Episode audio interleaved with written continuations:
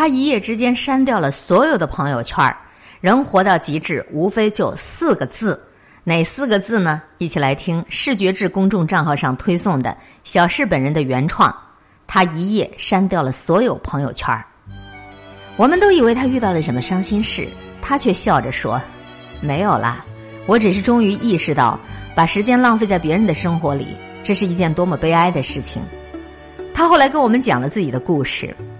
我好像一直在羡慕跟追逐别人的生活，看到别人考研，自己也跟着考；看到别人恋爱结婚，自己也开始恨嫁；看到别人打扮的酷炫，自己也要不走寻常路。别人说好就是好，别人说不好就是不好。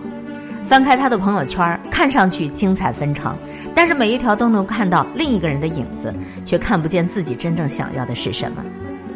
做出了删除朋友圈的决定，只是想给自己一个全新的开始，还给一个只忠于自己的人生。梁博在一刻这个演讲当中这么说：“我们每个人都想做更好的自己，但是我们不知道，我们是不是只把注意力关注到前面那几个字，就是我们要做更好的。可是，我们做的是自己吗？如果你丢掉了自我，你的人生实际上就进入到了贬值的模式。”忍不住想起之前看到过的一个帖子，有一位自称有个性、有想法的网友，不愿意过平庸无趣的生活，一直在追逐与众不同的人生，可他的命运呢，却总是磨难多舛。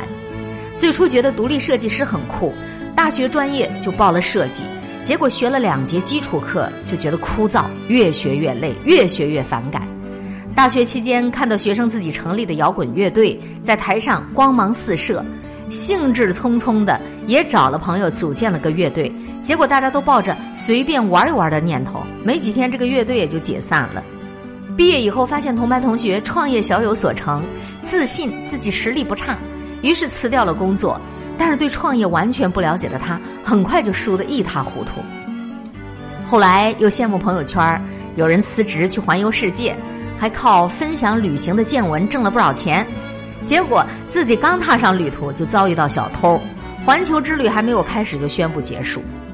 网友在帖子的最后发出了控诉：“为什么？为什么我这么努力却这么倒霉？老天爷对我太不公平了。”而下面点赞最高的回复是这样写的：“不是老天爷对你不公平，是你自己主动放弃了你的独一无二，一心你再去做别人的影子呀。”在澳洲有一位专门照顾临终病人的护士，八年的时间当中，他采访了很多临终老人，询问他们：“您这一辈子最遗憾的事情是什么呀？”他得到的最多的答案就是：“我希望活出自己想要的真实的人生。”大概的意思就是，其实我这一辈子还真的没有按照我自己的意愿，没有活出自己想要的那种人生。人生其实就像一本厚重的书，有些书它是没有主角的，因为这个人完全忽略了自我；有些书它是没有线索的，因为迷失了自我；有些书是没有内容的，因为埋没了自我。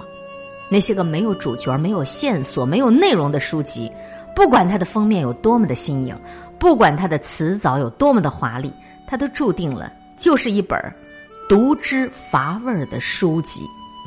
这个世界上有一百种活法，但是，你找到了那种属于你的活法了吗？电影《无问西东》当中，吴岭澜和梅贻琦有一段对话，给我印象很深刻。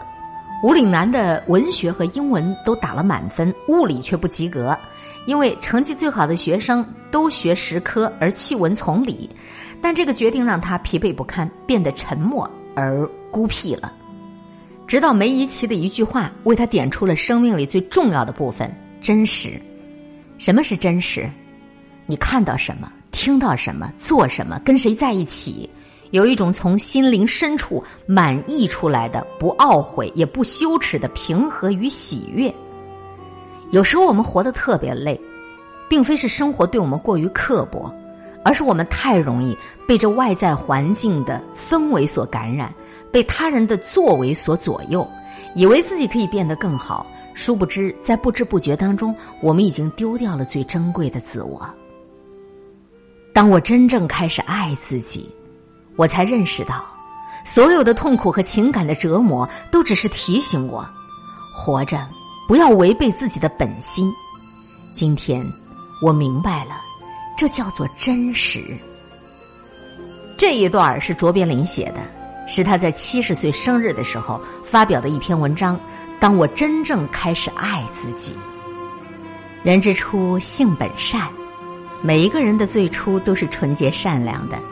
改变我们的只是残酷的现实，还有内心的欲望。这纷繁复杂的世界有着别样的美丽，只是有一些美丽只适合观望，却不能触碰。每天我们都在熙熙攘攘的人群里随波逐流，有时候想停却停不下来，因为有太多的责任要承担。但是一定得要记住，让自己回归回归本我。即使是你一个人，也要学会身心健康的走在人生的道路上，在生命的旅途中散发属于你自己的光芒。即使你老了，依然要有一颗赤子之心。即使再归来，也还是喜上眉梢的春风少年。我不是最美，但争取最有自己独特的味道。忠于自我，不再向外去寻求，而是向内进行建立。自己要认识到自己内心真正想要什么，想走的路，想做的事。我有一个闺蜜，放弃了大城市非常优越的工作和生活。回到了位于三线城市的家乡，身边很多人不理解，用了各种案例劝说他，什么不要在最好的年纪太安分了呀，有些人二十几岁就死了呀。我这闺蜜的回答却令人动容。我不在意别人怎么说我，我太清楚我自己了。我不需要任何人告诉我我的人生该怎么过，我也不需要任何人告诉我你必须要怎样，你不能要怎样，你还能怎样。对他而言，回到家乡，更好的陪伴自己的孩子和家人，这才是他真正想要的。正如乔布斯所言：“不要把时间浪费在别人的生活里，你的时间有限；不要生活在别人思考的结果里，不要被条条框框束缚所牵绊，也不要让他人的观点所发出来的噪音淹没掉你内心的呼喊。你要有勇气。”遵循你的内心和直觉的召唤，他们可能早已经知道你想要成为一个什么样的人。忠于自我，这才是一个人最高级的活法。忠于自我，这才是一个人最高级的活法。忠于自我，方得始终。那个用动画温暖过几代人的宫崎骏，在很长一段时间里，他创作的作品根本就无人问津的。当时在日本，科幻题材的动画很受欢迎，而宫崎骏充满田园气息的动画则被人吐槽有股子泥巴味儿。处女座更是惨遭票房滑铁卢。也许换一种风格去迎合大众口味会很受欢迎，名利双收也不会遥远。可宫崎骏却始终坚持内心最真实的表达。后来的故事我们自然就都知道了。